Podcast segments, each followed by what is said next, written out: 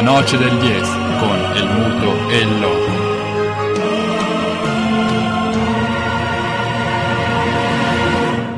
Con perdón de las damas, que la chupen, que la sigan chupando.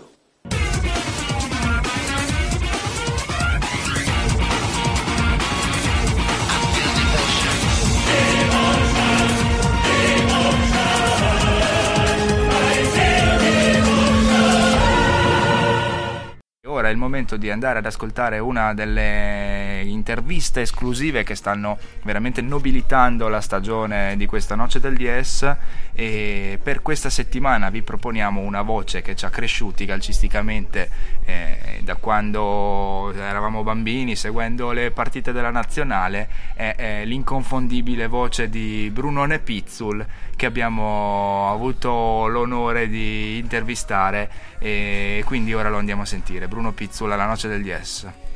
La prima cosa che volevamo chiederle è ovviamente un'impressione sul, sul, campionato di Serie A, se secondo lei eh, ci sono ancora margini per, eh, perché ritorni quel campionato equilibrato che avevamo visto all'inizio, oppure invece è addirittura d'arrivo l'ennesimo scudetto della Juventus. No, i margini si sono assottigliati no? per il possibile recupero ormai direi del solo eventuale Napoli.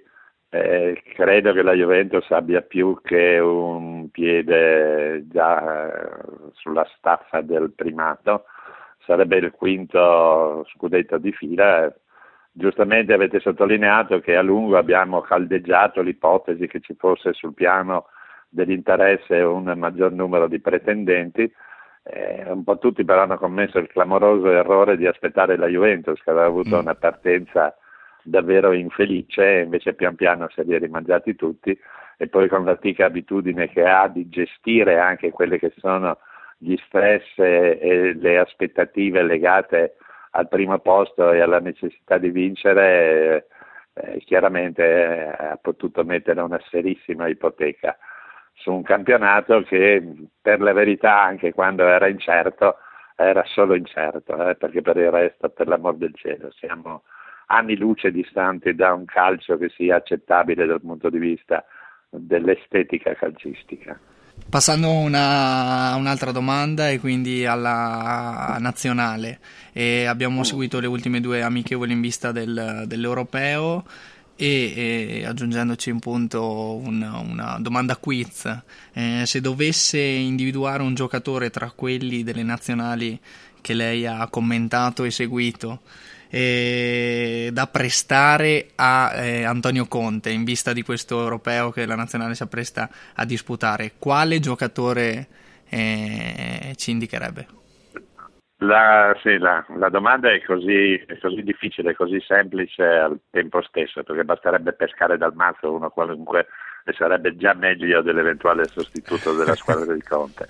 Però direi che Roberto Baggio potrebbe dare una mano, se non altro perché riporterebbe un po' di simpatia, un po' di attenzione, un po' di tifo intorno a questa nazionale che al di là delle difficoltà che ha sul piano del raggiungimento dei risultati ha avuto una disaffezione popolare piuttosto notevole.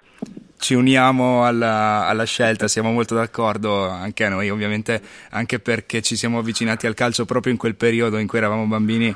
Eh, Roberto è sicuramente una delle nostre prime scelte, eh, però quindi noto un po' di, di, pessimismo o forse solo realismo nell'analisi delle potenzialità della nazionale di Conte. Ah no, ma realismo direi più che pessimismo, perché insomma il problema principale è legato al fatto che non nascono più talenti in Italia, no? da quando c'è il sistema delle scuole calcio non è più uscito un giocatore. Prima, quando imparavano a giocare da solo per le strade, negli oratori, venivano fuori i ragazzi perché si preparavano da soli.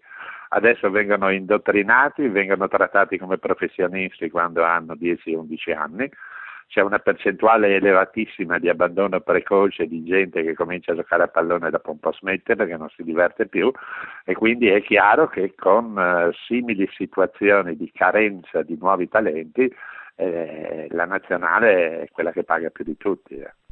E sempre rimanendo in ottica nazionale, eh, chi vedrebbe come profilo diciamo, di allenatore per il uh, post Conte? Il, diciamo, il ruolo a chi lo darebbe. Eh beh, ma ce ne sono, ce ne sono di tanti. Io sono abbastanza d'accordo con l'ipotesi avanzata dal Presidente federale di ricostruire una specie di cursus honorum all'interno della federazione, no? mm-hmm. scegliendo dei tecnici che cominciano a lavorare con le squadre giovanili, poi pian piano maturano, restano sempre in ambito federale, riescono quindi ad articolare un discorso che sia abbastanza unitario anche sul piano dell'impostazione tattica delle varie squadre nazionali e, e quindi eh, sceglierei quella strada lì.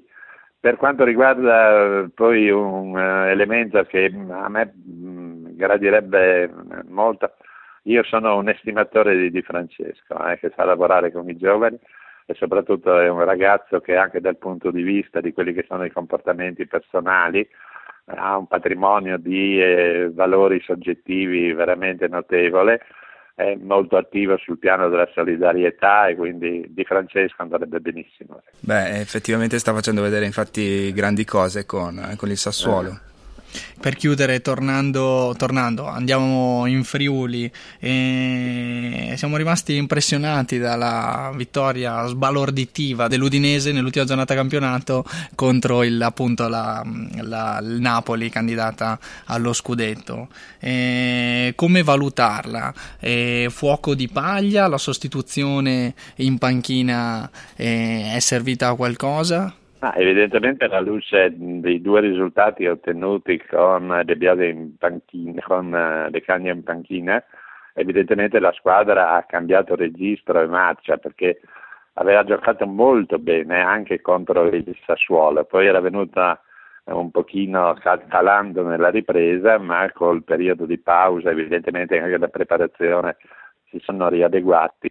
E la vittoria sul Napoli non fa una piega chiaramente, come sempre avviene in casi del genere, quelli che sono i meriti di una squadra vanno combinati con i demeriti dell'altra perché l'Udinese ha giocato bene ma il Napoli ha giocato non male, pessimamente, scendendo in campo in condizioni eh, psicologiche assolutamente inaccettabili.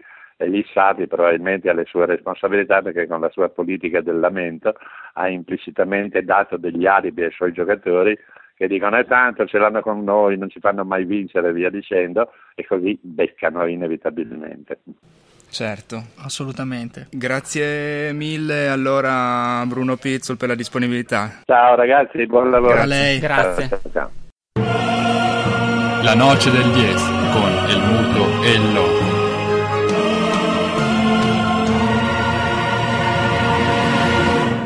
Con perdón de las damas, que la chupen. Que la sigan chupando.